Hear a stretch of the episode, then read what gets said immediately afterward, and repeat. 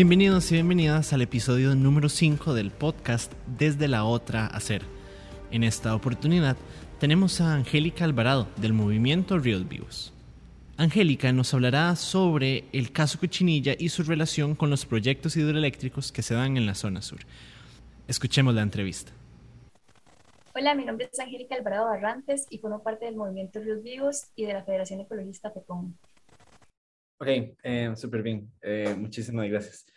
Eh, comenzamos de una vez. tal vez hablarnos un poco como de el movimiento, digamos, de Vivos, ponernos un, poco como en contexto de qué son, qué hacen, en qué andan ahorita. Ok, sí, claro. Eh, bueno, el Movimiento de los Vivos somos eh, una agrupación de una gran diversidad de personas. el movimiento nace en la zona sur a partir de un enjambre de proyectos hidroeléctricos que aparecen planteados para ser construidos en ríos de los cantones de Cotobruz, de Buenos Aires y de Presa en la zona sur del país.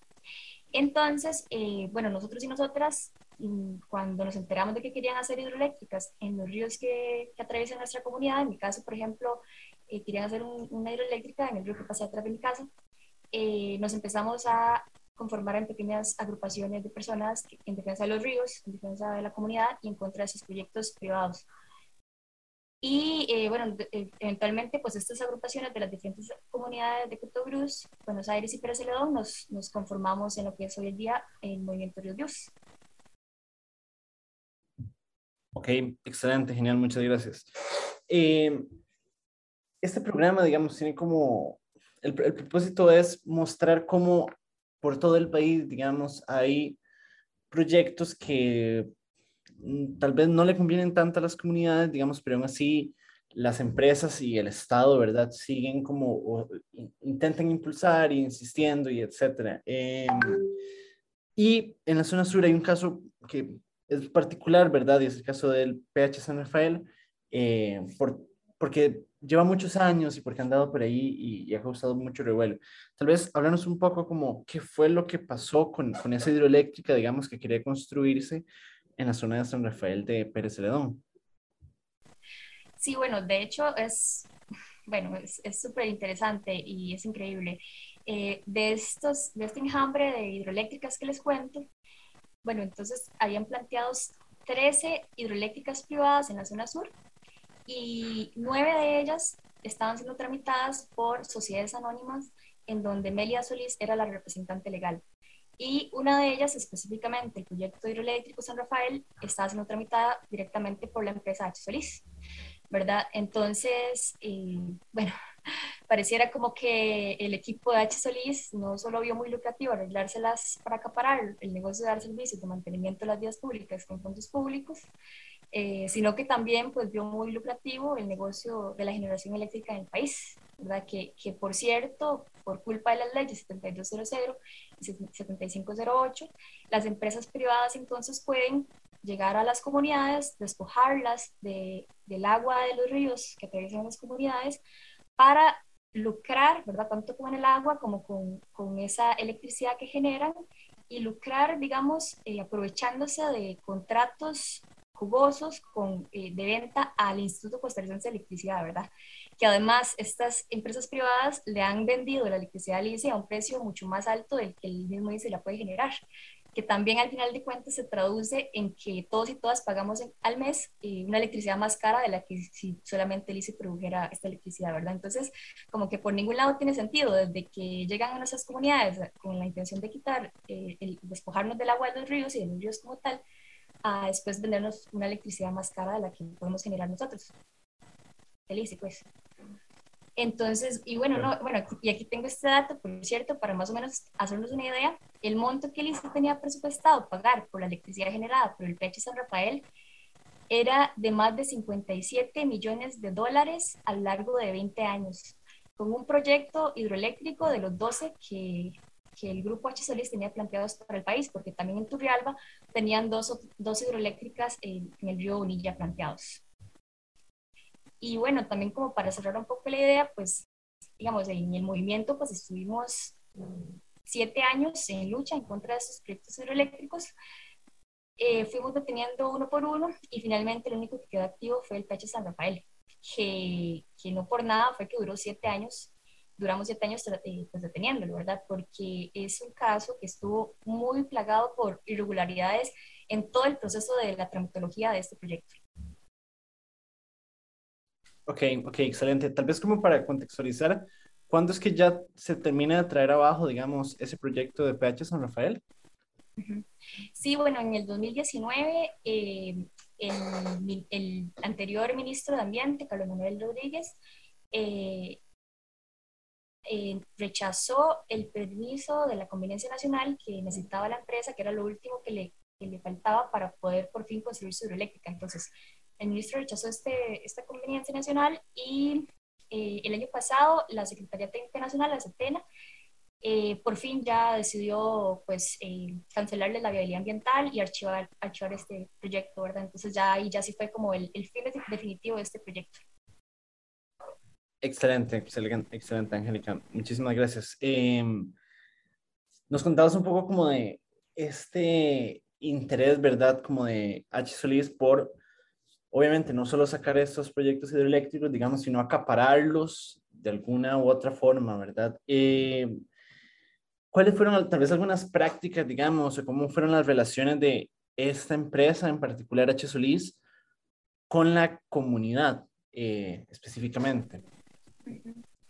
Sí, bueno, eh, bueno, mi caso es con, como, o sea, mi caso más cercano fue con otro proyecto hidroeléctrico, pero los compañeros y las compañeras de las comunidades colindantes con el río San Rafael eh, sí nos cuentan que, por ejemplo, la empresa llegaba, como también llegó a otras comunidades, por ejemplo, en, Turrialba también, pues llegan y como contando de su proyecto, como si fuera la gran maravilla, ¿verdad? Prometiendo que va a haber trabajo para todo el mundo, para estas personas de 80 años, eh, prometiendo que va a haber progreso, eh, prometiendo caminos. En, en, San Rafael, por ejemplo, les dijeron que les iban a construir una piscina, ¿verdad? Como ya no iba a haber río, entonces una piscina.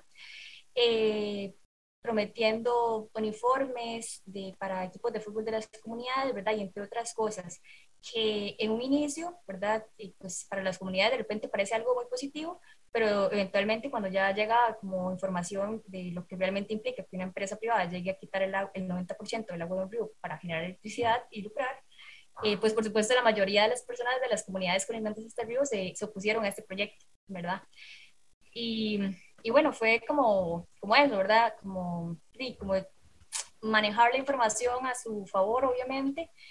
Y bueno, es interesante, por ejemplo, el caso, bueno, de hecho, siempre estaba como revisando el expediente de Pecha San Rafael, que en la setena son como cinco eh, folders gigantes, y me encontré, por ejemplo, la denuncia que hacía un vecino de, de San Pedro de Pérez León eh, en la delegación regional de Pérez León del OIJ, diciendo, denunciando que él nunca había firmado una lista en donde aparece su nombre y su firma, que se presentó ante la CETENA como una de las personas que apoyaban este proyecto. Y él diciendo que él nunca, que esa ni siquiera su firma, que eso no lo firmó él.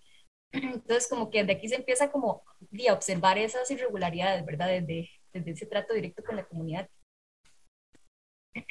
Claro, claro, qué interesante. Eh, de verdad que eh, son múltiples, digamos, las formas y los mecanismos que, utilizan, digamos, estas empresas para, para, dejarse, digamos, y conseguirse como esa confianza mínima para poder, digamos, ya en la parte legal y municipal darle la vuelta a todo. Eh, es muy preocupante, además.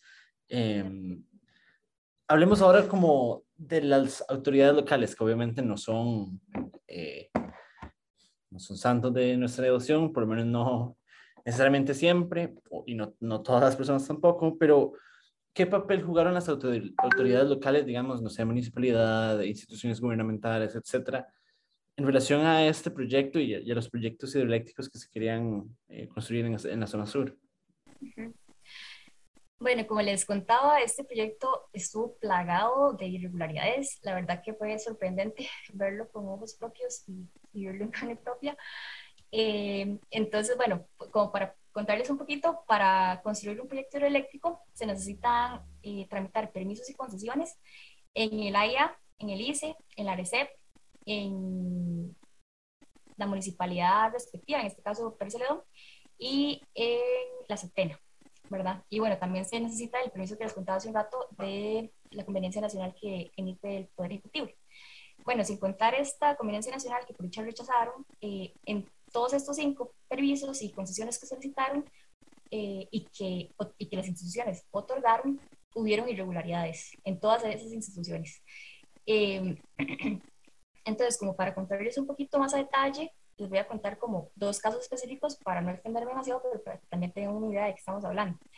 Entonces, por ejemplo, en la municipalidad de Pérez eh, bueno, a, a, la municipalidad le correspondía otorgar los permisos de uso de suelo, eh, que serían los permisos para que la empresa pueda construir en las propiedades específicas que pasan, eh, que colindan con el río, ¿verdad? Entonces, en un inicio la municipalidad otorgó los permisos de uso de suelo para estas propiedades que en realidad contaban con información imprecisa, incompleta, ¿verdad? Entonces varios compañeros del movimiento de los vivos eh, le señalaron a la CETENA es, estas irregularidades, ¿verdad? Y la CETENA le, le, solicitó a la municipalidad que por favor sanara esas faltas, ¿verdad? Entonces la municipalidad vuelve a otorgar otros permisos de uso de suelo, también plagados de irregularidades. Entonces, por ejemplo, eh, por ejemplo, algunos de esos terrenos no cumplían con los requerimientos básicos para el otorgamiento de esos permisos. Por ejemplo, hacían falta planos de propiedades. También, por ejemplo, había un plano que era en realidad de una propiedad en Guanacaste, ¿verdad? Para un proyecto que estaba tramitando en Pérez Celedón. Bueno, y así otros detalles que, pueden también consultar en el expediente de la sección del Peche San Rafael, si les interesa. Varios compañeros, como Osvaldo Durán, detallaron así cada detalle de las irregularidades con esta emisión de los permisos de de suelo. Y bueno, y por si no fuera poco, el plan regulador de Pérez Celedón eh, dice muy claramente que en parte del área en donde el eh, H. Solís quería construir su hidroeléctrica, en esa parte dice el plan regulador específicamente que no se puede construir porque es zona de alto riesgo declarada así por la Comisión Nacional de Emergencia, porque es una zona propensa a deslizamientos. Entonces, en contra de lo que dice el mismo plan regulador, la misma exalcaldesa de la Municipalidad de Pérez Celedón firma los, los permisos de uso de suelo, otorga los permisos de uso de suelo a la empresa H. Solís para que construya su hidroeléctrica. Y bueno, también no por nada fue que eh, el, la unidad de auditoría interna de la municipalidad abrió de hecho un proceso de investigación por lo irregular del otorgamiento de sus permisos, ¿verdad?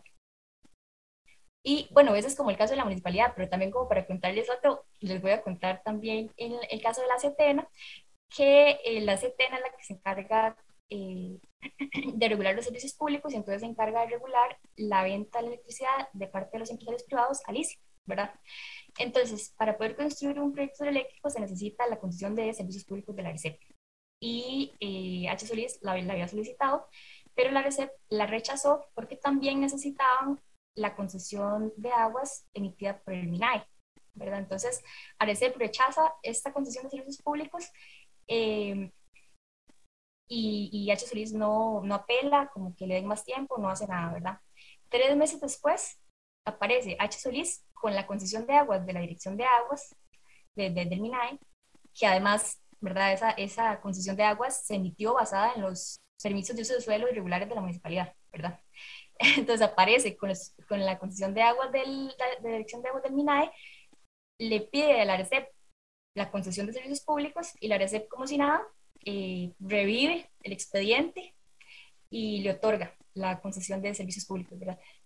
Y bueno, obviamente eso no se puede hacer, eso es súper ilegal y también no por nada fue que el abogado ambientalista Edgardo Araya eh, eh, presentó una denuncia ante el Ministerio Público por prevaricato en contra del el, el ministro de Ambiente de ese entonces, Espeleta, y en contra de la Junta Directiva de la ADC por no, lo irregular de la, otorgación, del, de, de, la otorgación de tanto la concesión de aguas como la concesión de servicios públicos, ¿verdad?